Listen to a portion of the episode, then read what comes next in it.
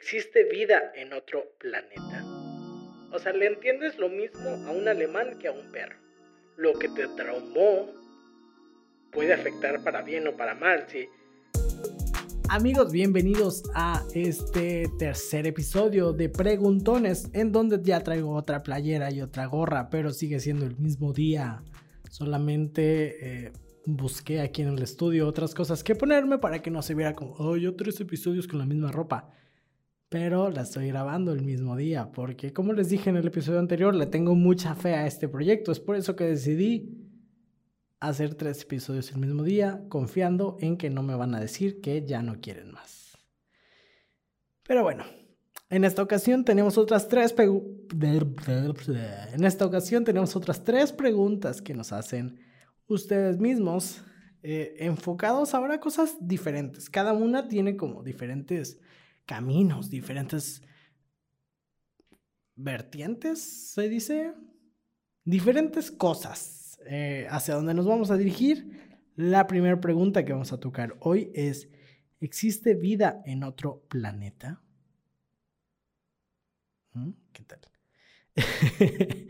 El siguiente es, ¿por qué los perros no hablan? Y la tercera y última pregunta que vamos a responder hoy es ¿por qué siempre se vuelven a las vivencias de la infancia para definir algo importante de adulto? Si se fijan, son dos preguntas muy random y como sin mucha relevancia y otra así súper reflexiva y súper de la vida, que, quiero empezar por esa, quiero empezar e, esa que nos va a abrir la visión de la vida y a reflexionar y esa que nos va a marcar en el corazón que es, ¿por qué los perros... Ay, me mordí. Por querer hacer el chiste, me mordí. ¿Por qué los perros no hablan?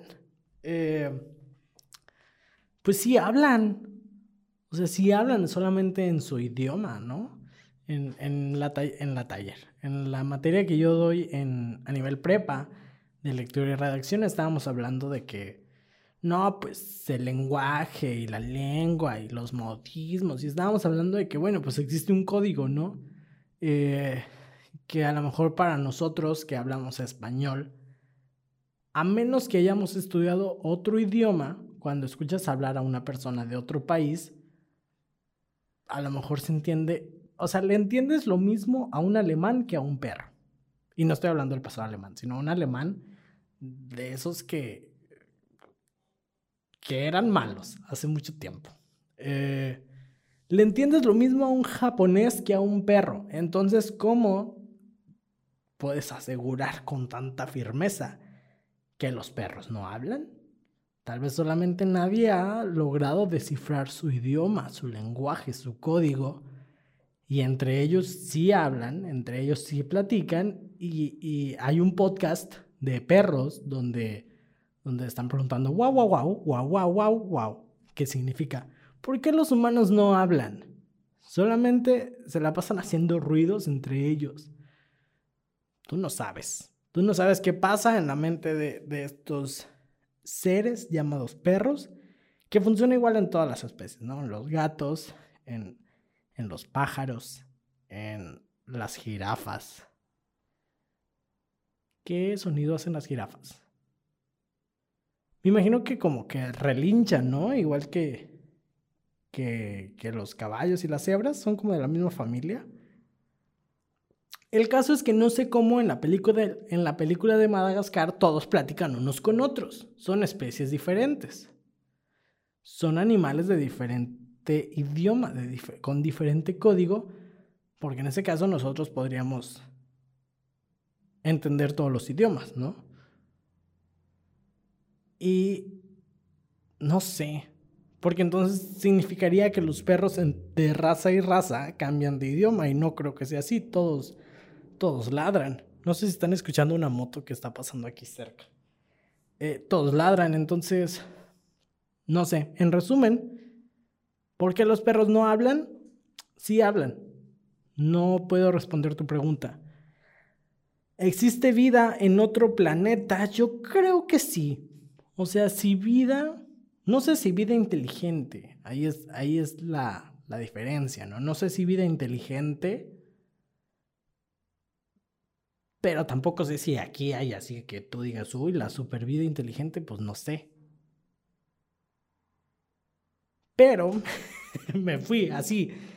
Eh, déjenme les cuento. Ahorita esto se trata de platicar, esto se trata de, de que cotorremos.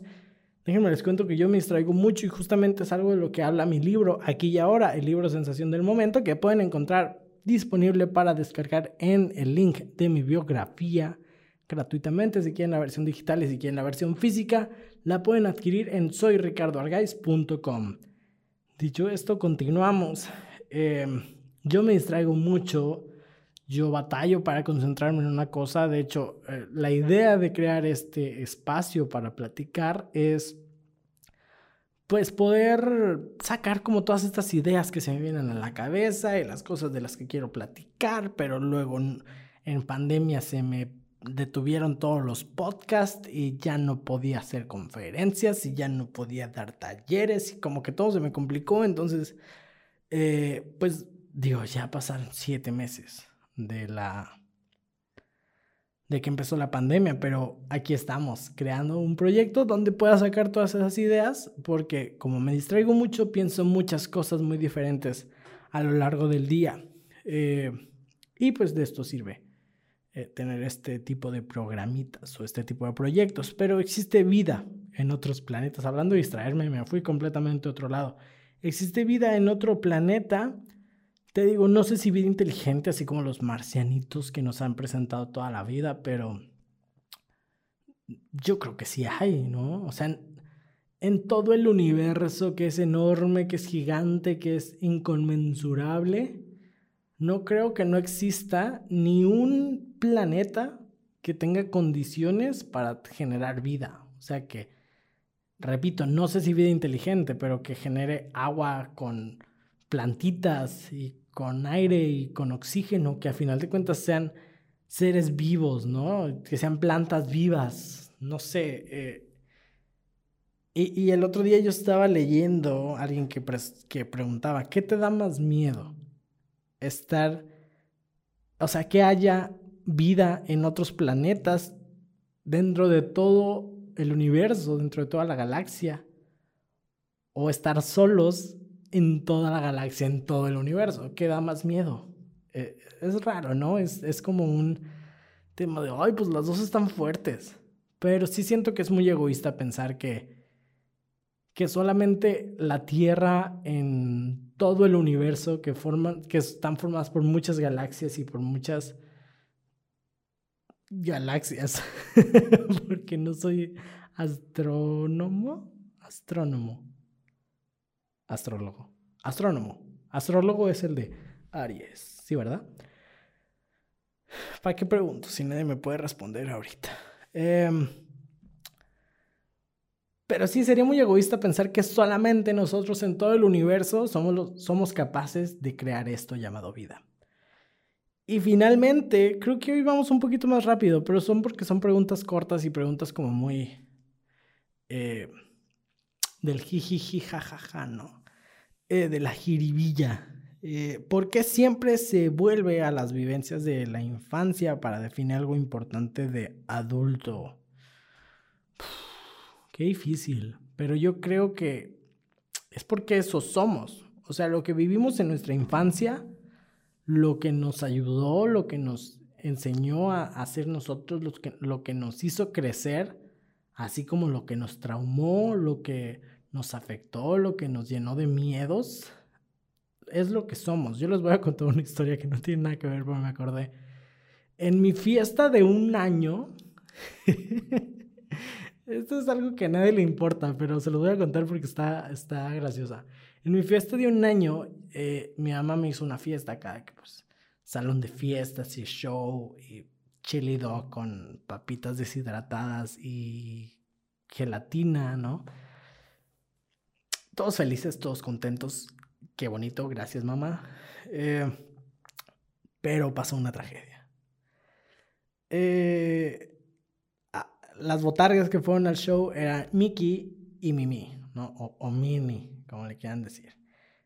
El caso es que Minnie eh, en su boca pues tenía el hueco, ¿saben? Normalmente hay como una telita Hay una tela que hace que, que no se vea la persona que, que está detrás, porque si no saben, dentro de las botargas hay una persona. Yo no lo sabía en ese entonces. Y pues hacen el, ay, sí, las mañanitas y que el beso y que el saludo y que el abrazo y todos vayan a felicitar al cumpleañero Ricky de un año. Y pues que va la Mimi. Va la Mimi, se acerca y ya saben, este beso de botarga donde parece que te quieren comer. Y pues mi cabecita de bebé cupo en la boca de Mimi y, yo veo a, los ojos a la muchacha que se había comido minutos antes Mimi. Que, porque hay una mujer dentro de la boca de Mimi. Y obviamente me puse a llorar como el bebé que era. Y me duró años ese trauma. Años. O sea, ya ahorita, ya ahorita no me dan miedo. Pero mucho tiempo ya no les tenía miedo, pero me sentía incómodo si había una botarga, ¿saben? Era como, no me das miedo, pero hazte para allá. Creo que lo vencí en, en alguna ocasión que, que yo fui botarga. Yo fui la persona que estuvo dentro. Y ahí fue como un romper con ese miedo, romper con ese, pues esa, ese sentimiento negativo. Entonces, a, lo mejor si yo no hubiera tenido ese miedo, no hubiera sido botarga en algún momento y, en esa ocasión fue para una campaña de mesas directivas y así. Y si no hubiera tenido ese trauma, a lo mejor no, no hubiera tenido tanto ánimo o tanto esfuerzo en decir yo quiero ser la botarga.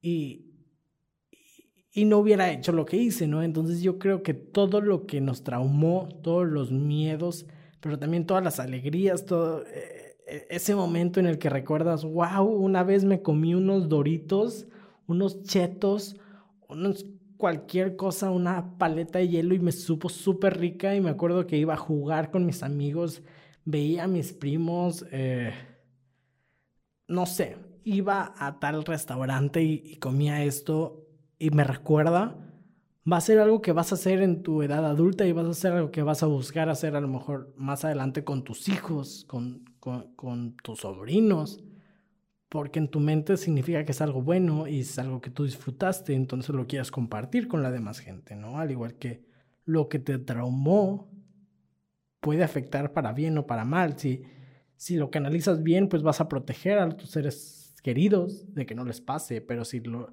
si no lo logras aterrizar y no lo logras entender y como que queda ahí como un resentimiento. En lugar de ayudar va a afectar y va a hacer que te desquites con otras personas y va a hacer que, que te desahogues tu, tu dolor, tu frustración, tu, tu angustia, tu coraje, tu rencor con otras personas. Entonces, todo lo que somos desde niños, todo lo que hacemos y todo lo que nos hacen a final de cuentas construyen quiénes somos. Entonces es por eso que no es que las cosas de niño vengan cuando somos grandes, sino que nunca se van. ¿Me explicó? ¡Ay, qué denso me puse! Eh, pero sí, eh, nunca lo había visto de esa manera hasta ahorita. Como les dije de un principio que nació este proyecto, se va a tratar de de improvisación y de tratar de hilar ideas y de sacar conclusiones y de desarrollar un tema en base a las preguntas que ustedes me pusieron. Creo que llegamos a un punto muy importante. Espero que hayan disfrutado estos tres episodios que ya salieron de preguntones que ustedes me quieran dejar aquí abajo en los comentarios.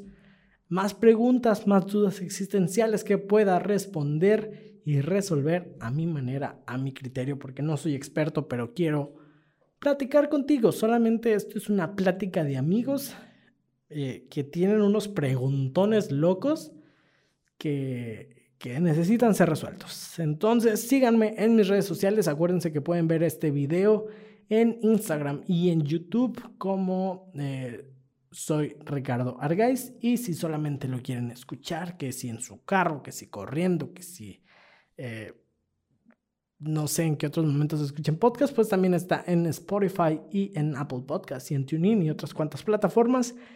Entonces síganme en mis redes sociales. déjenme sus preguntas y nos vemos en el siguiente episodio de Preguntones. Bye.